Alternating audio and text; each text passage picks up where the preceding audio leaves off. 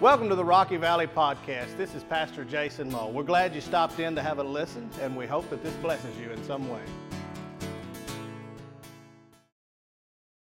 Open your Bibles to the book of Acts. We'll be in the fourth chapter of the books of Acts, verses 23 through 31 this morning. The title of this morning's message is Just Keep Praying. Just keep praying.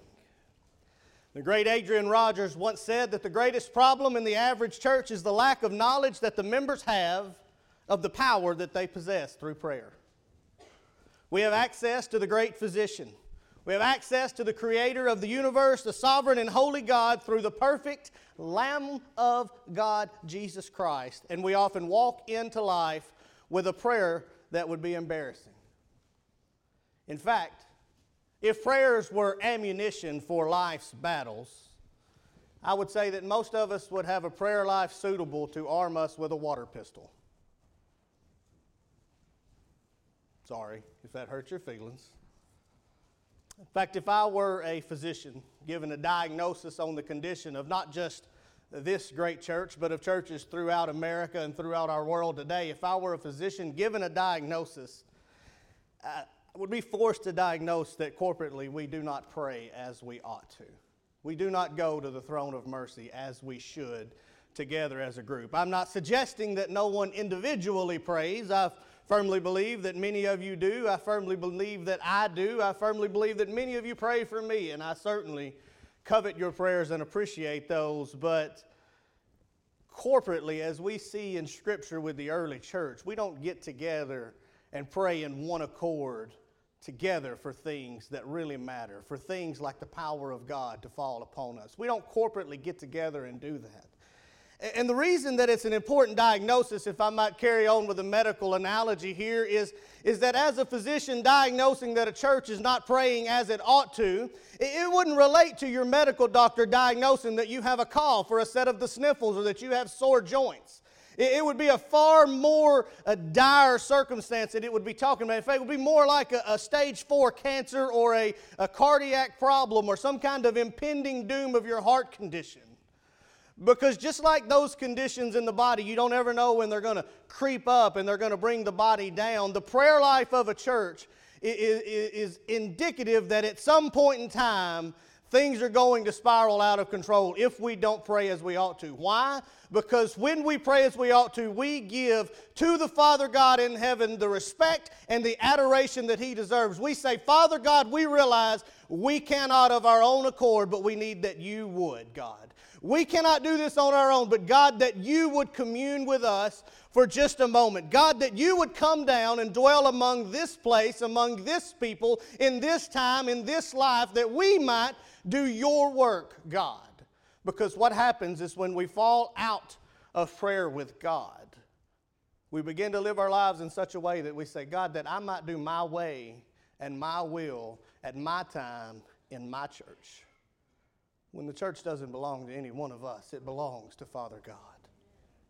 But many church leaders, many church leadership committees have, have sat in the pews and banged their heads saying, What's missing? We're preaching as we ought to, we're singing as we ought to, we're doing all of these things, but the church just lacks a certain spirit. The church is lacking just a certain something. And, they try new methods and they try new things and they try new programs, but more often than not, the problem is not the way you're doing things, it's not the method you're using, it's not the, the number of people you're using, it's not the people that you have doing the things that they're doing. The problem, more often than not, is that you're not praying that the vision would be God's.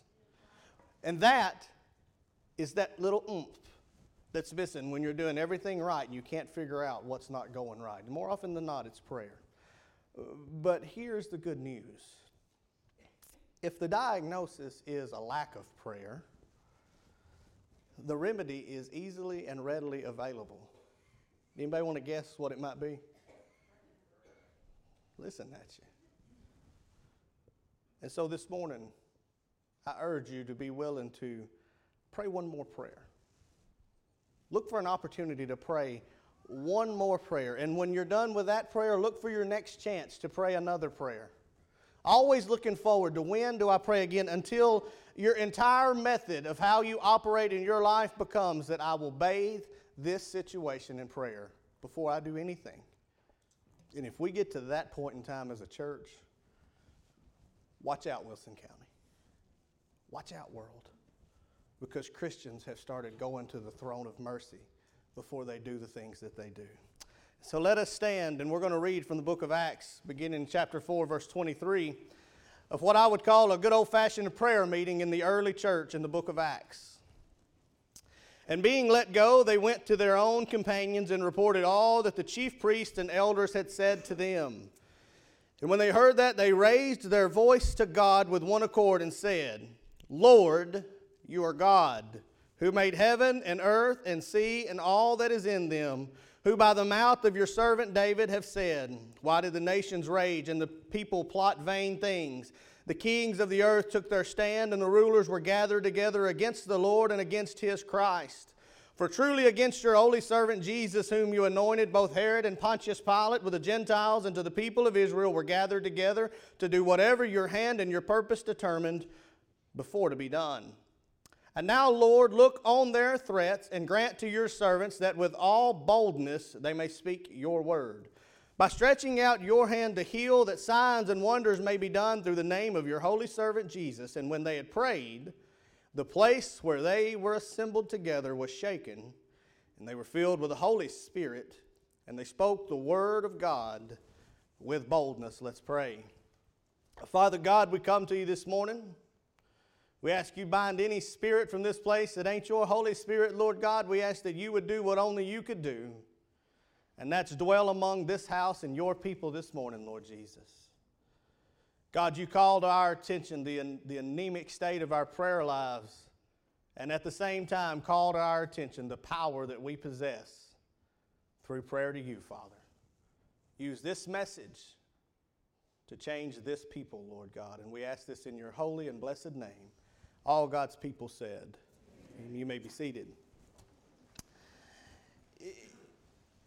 in many instances in our lives, we, we pray, but we pray with little gravity. We pray with little depth in our prayers. Uh, you know what I'm talking about if you're honest with yourself. We pray those rehearsed moments. There's very little depending on the Spirit for guidance, even in that prayer. It's a prayer that we already thought that we were going to say. It's the same prayer that we say at the same time every day, and we utter the same words.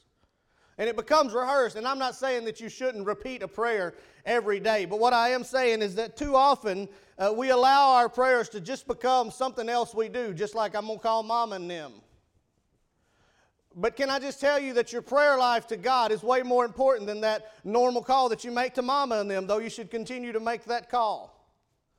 That life with, with prayer with God is an opportunity for you to commune with the Father. Many prayer meetings have been littered with, with so many innuendos and so many little catchphrases that if you hovered above the good old church prayer meeting, you would think you were reading the signs on the wall at Lifeway or on the coffee mugs. Not that you would think that you were listening to a group of people that were looking to siege heaven and praise God in such a way to get His attention that He would even hear their prayers. Because we become so complacent and we've become so easy. And can I just tell you that praying to Father God is way more important. Now, I'm in no way saying you should never utter the words that are found on your coffee mug. You're welcome to do that. But the attitude of your prayer and the groaning of your spirit should reflect the magnitude of what you're doing. You are growing, going to the God that created the universe. You are going to the God that breathed this all into existence.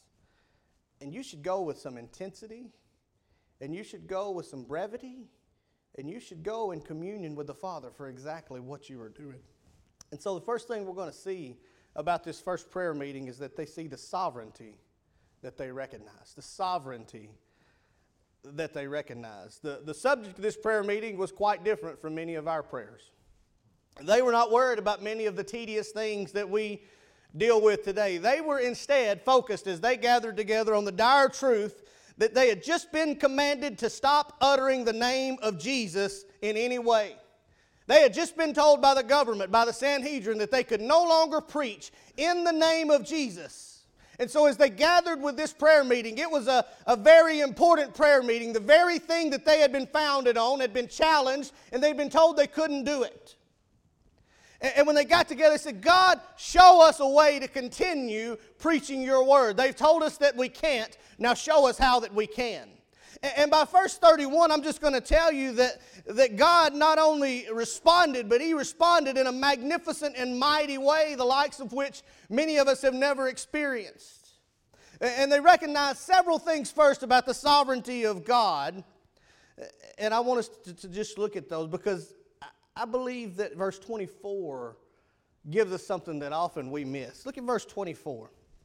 But part of the way through the verse, they raised their voice to God with one accord and said, Lord, you are God. Let's just stop right there for just a moment. Dr. Tony Evans once said that prayer without putting it to the name of Jesus is like sending a letter without putting a stamp on it. The contents can be awe inspiring, but they will not be as effective.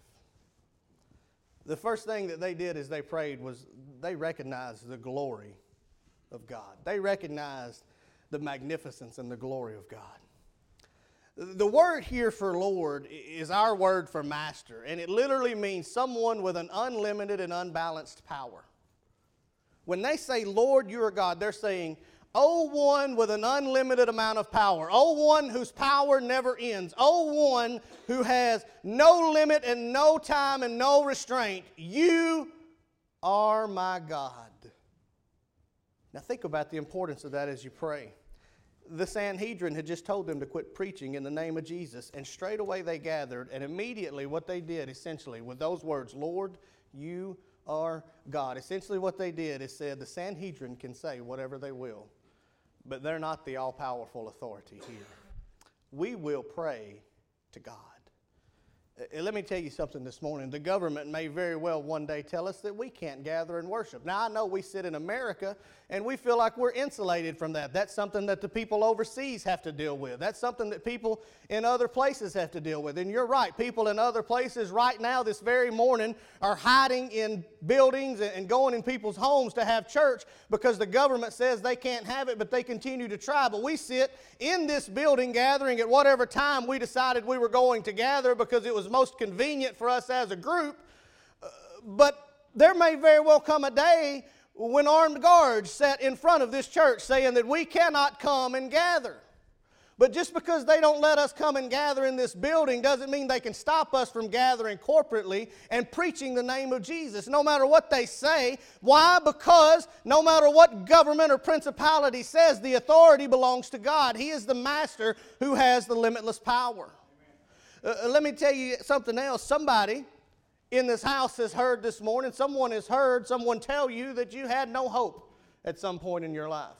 You had somebody, perhaps well intentioned, that tell you that you should give up on that path because a different path would be the one that you were most suitable for. You were incapable of continuing in the other way. Some once have been told that your son or your daughter has very little hope of moving forward and moving on. Some of you have been told that your decisions have put you into a situation that you can't dig yourself out of. You just can't get out of that situation. But what I'm here to tell you is that they don't have that power. No man and no utterance of man can have the power of the Almighty God if we would just go to Him in prayer prayer and begin our prayer with the recognition that, Lord, your power is all power. And nobody else has power to tell me that you can't move heaven, hell, and earth to change my situation, God. But I can't change it on my own. I have to serve a God who has an unlimited and unbalanced power and has the final say. First, we see the glory of God, but I'm not finished. We're also going to see the greatness of God.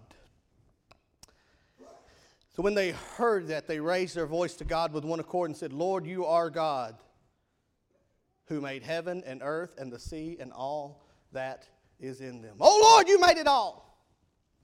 God, you made it all. God, you are my limitless master and you made everything I see.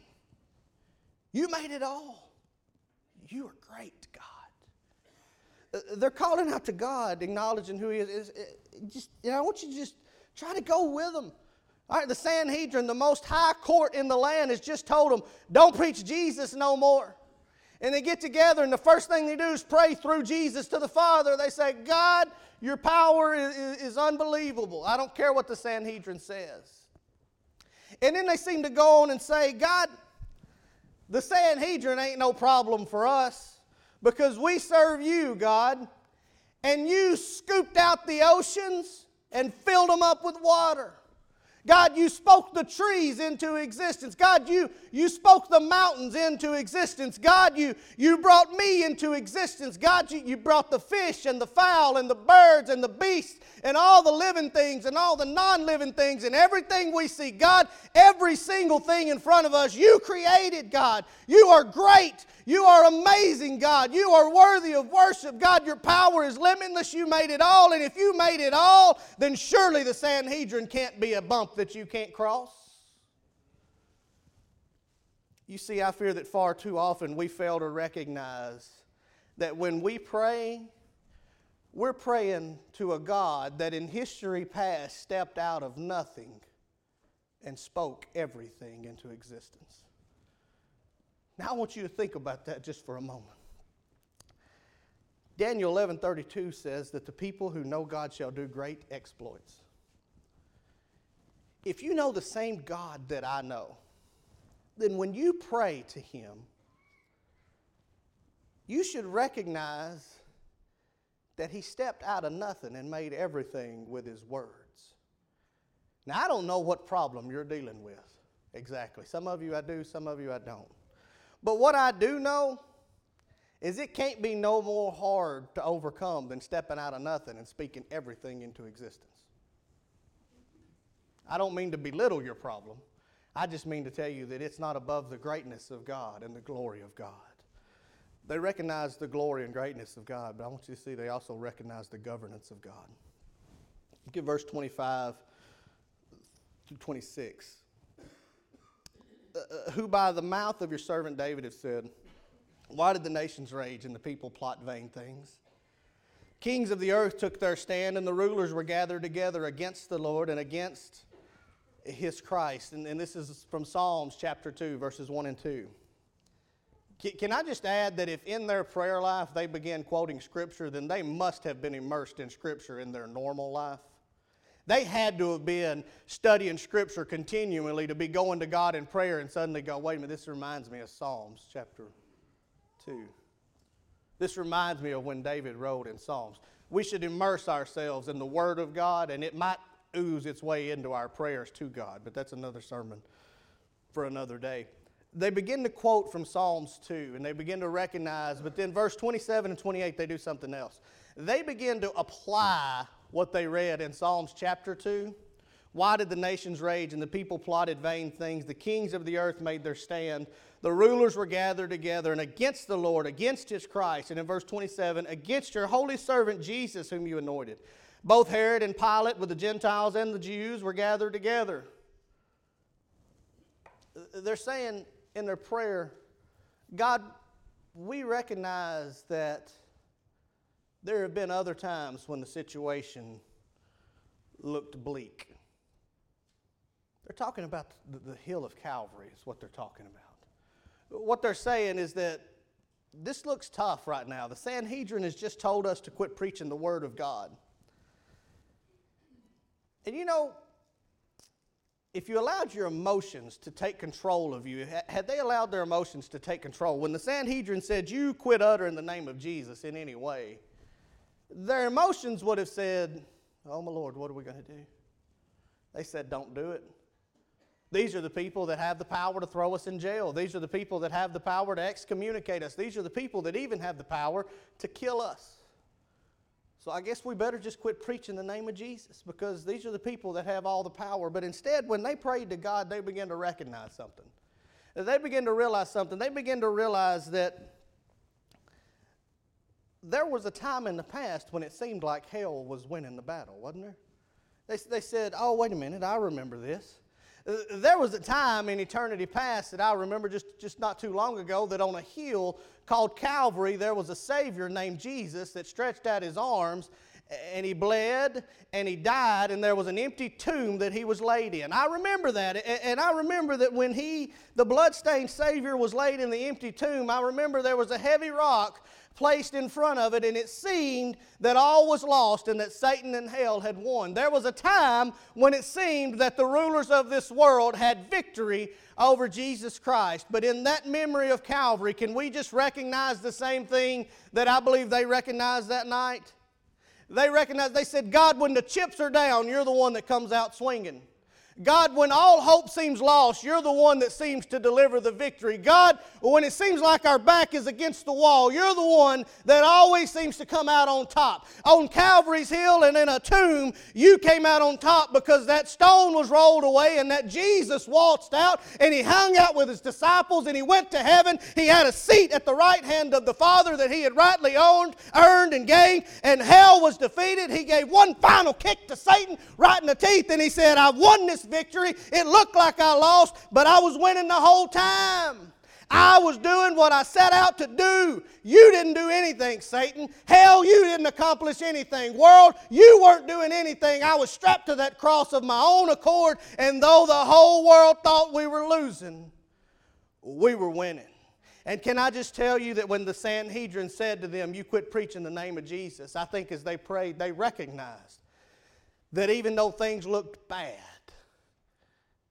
they said, I'm going to call on the truth of Scripture that says God is working all things out together for the good of those who love Him and call upon His name. Somebody here needs to apply this to their prayer life.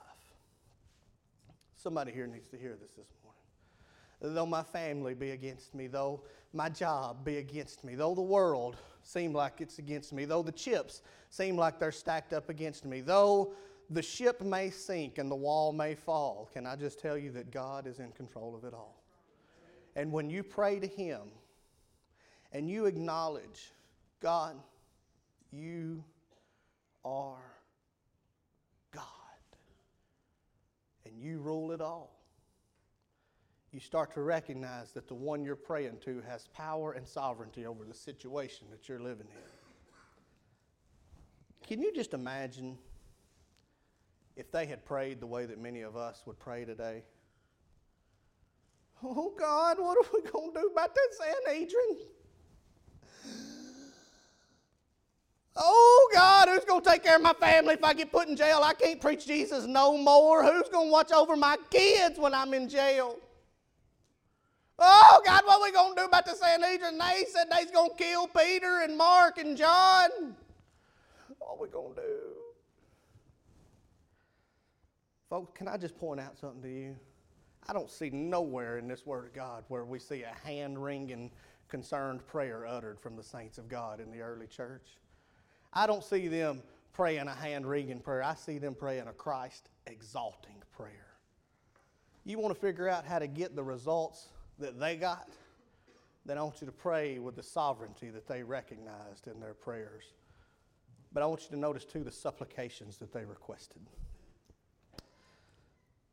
they weren't praying that God would rain down fire on the Sanhedrin.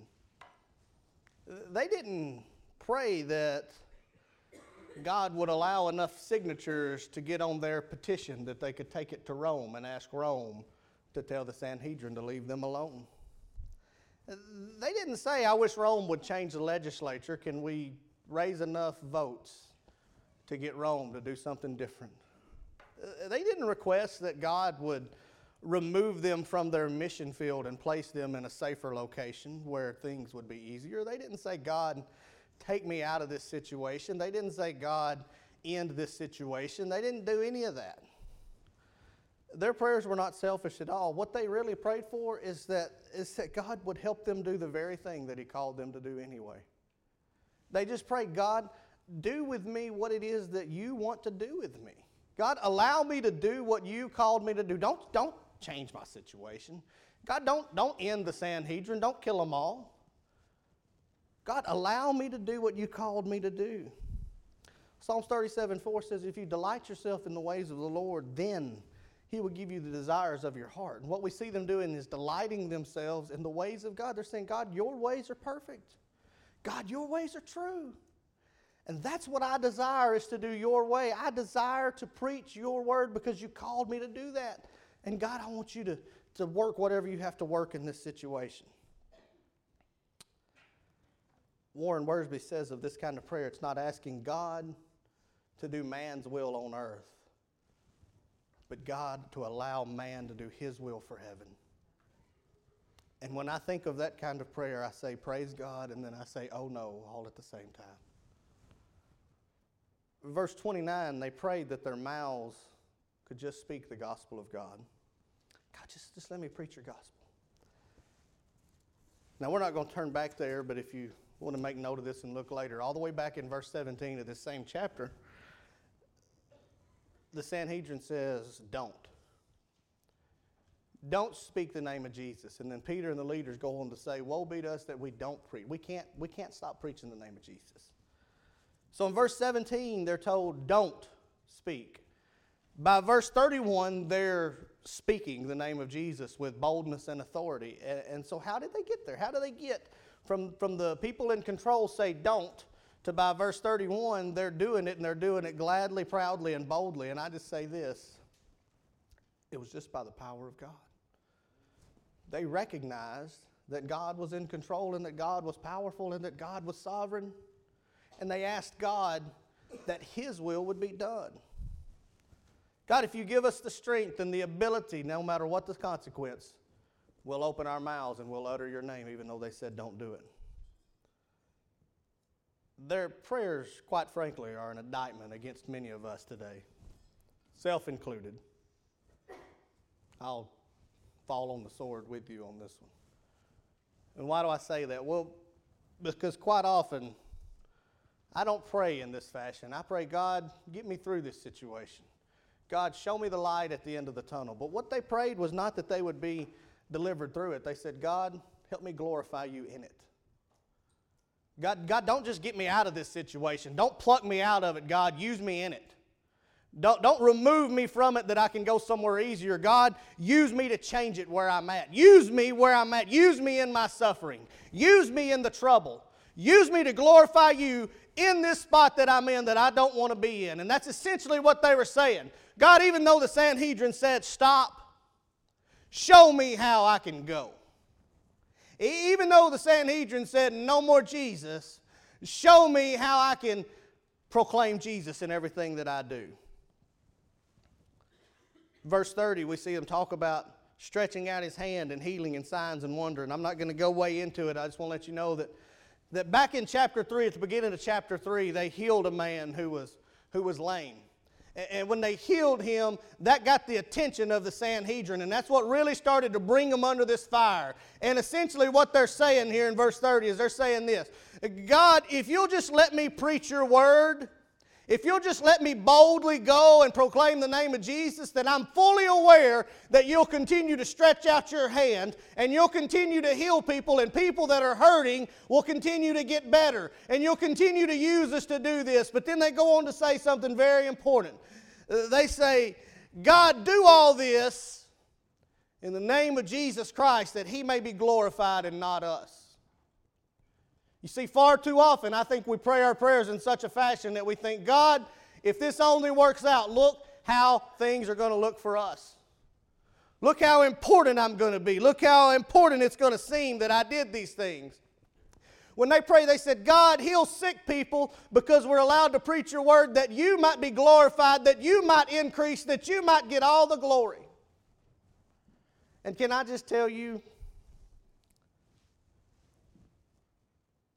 when God gets the glory, it works out way better for all of us anyway. It works out way better for all of us anyway. And so when we go to the throne of mercy, God, I want you to notice too that, and I didn't say this, I got going, sorry. They spent a lot of verses just praising God for who He is before they ever asked Him for anything. And I think that for far too many of us, the power that's missing in our prayer life far too often is that we don't spend time telling God that we love Him just for who He is, not for what He can do for us. Just just because He's God. God, You're an amazing God. You scooped out the oceans. God, you spoke the world into existence. You are my master. You are my Lord. You are the government that has no limit. You have no check. You have no balance. God, your power is all inspiring. God, you died for my sins. God, you provided for me life in your grace and your mercy, not of anything that I had done. God, you saved me. Now, would you allow me to do your will? What if our prayers sounded more like that? What if we spent a lot of time telling God that we love Him and how amazing He is? Can I just tell you what I think might happen? Look with me at verse 31. We see the sovereignty, they recognize the supplications they requested, and finally the spirit that they received. Verse 31. And when they had prayed, the place where they were assembled together was shaken. They were filled with the Holy Spirit, and they spoke the word of God with boldness.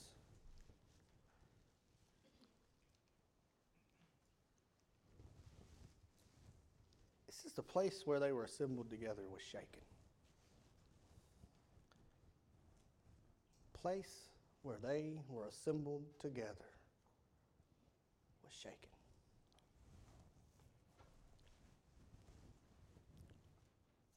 Are you picking up what I'm putting down right there? The place where they assembled together began to shake. Now, I don't know about you, but I know me. And I'm just going to speak for me right here and hope you get on the train with me. I want to be a part of a prayer meeting where God hears our prayers in such a way that the foundation of this building shakes. You say, I believe he's talking about a spiritual shaking. Maybe he was. I think if he'd wanted to talk about a spiritual shaking, I believe he would have said their spirit stirred. There was a word for that. I believe when he says shaking, it's, it's a word that talks about an earthquake. I believe that the people of God got together and had a time where they praised God for who He was, and then they prayed to God for who He was, and they asked God to let them preach His word for His glory.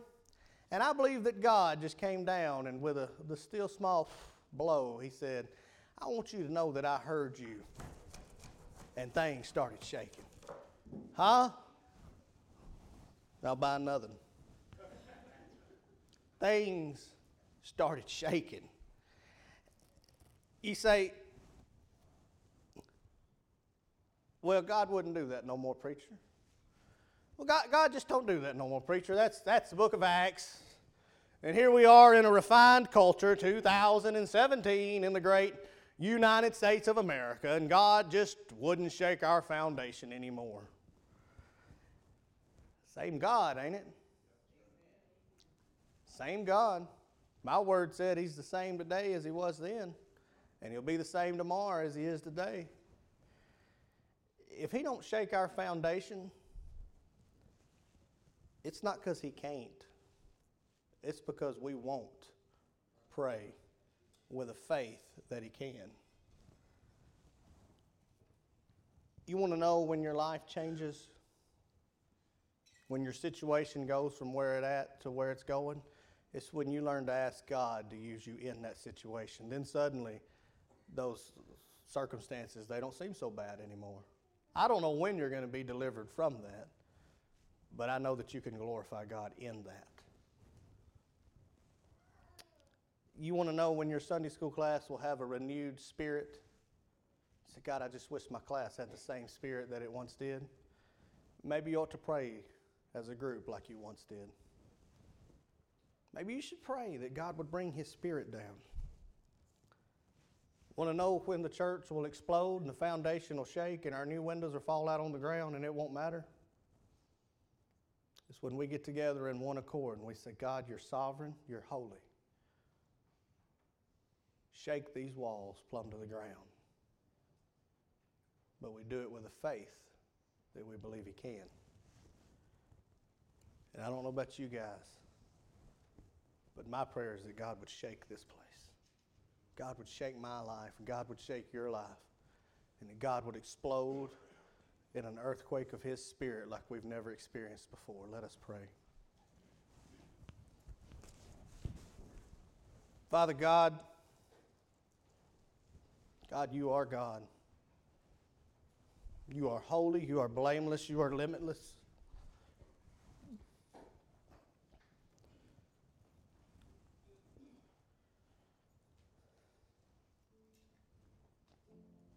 God, you allow us in our hell bound, sinful state to come to you, God. And we thank you. We thank you that we can come to the table, Lord, that we can bring our petitions to you. And so, God, this morning, I simply pray that your will be done in this house. Your will be done in this house, Lord God, that you would get the glory for whatever's been done and whatever's going to happen in this house this morning. God, your will be done. Someone here needs to lay burdens at your feet that they can rise up and take this communion with a cleanness of heart. Then you burden them to the point that they cannot sit in their pew without laying it at your feet. Someone here doesn't know you as their Savior and Lord. God, I pray that you would reach down from heaven and save them this morning, Lord. But most importantly, I pray that you would be glorified in whatever we do, Lord Jesus. And it's in your precious, saving, heavenly name we pray, God. Amen. Thanks again for joining in. We sincerely hope that this has blessed you in some way. If you have any further questions, feel free to give us a call or check us out on the web at www.rockyvalleybaptist.org. Thank you and have a blessed day.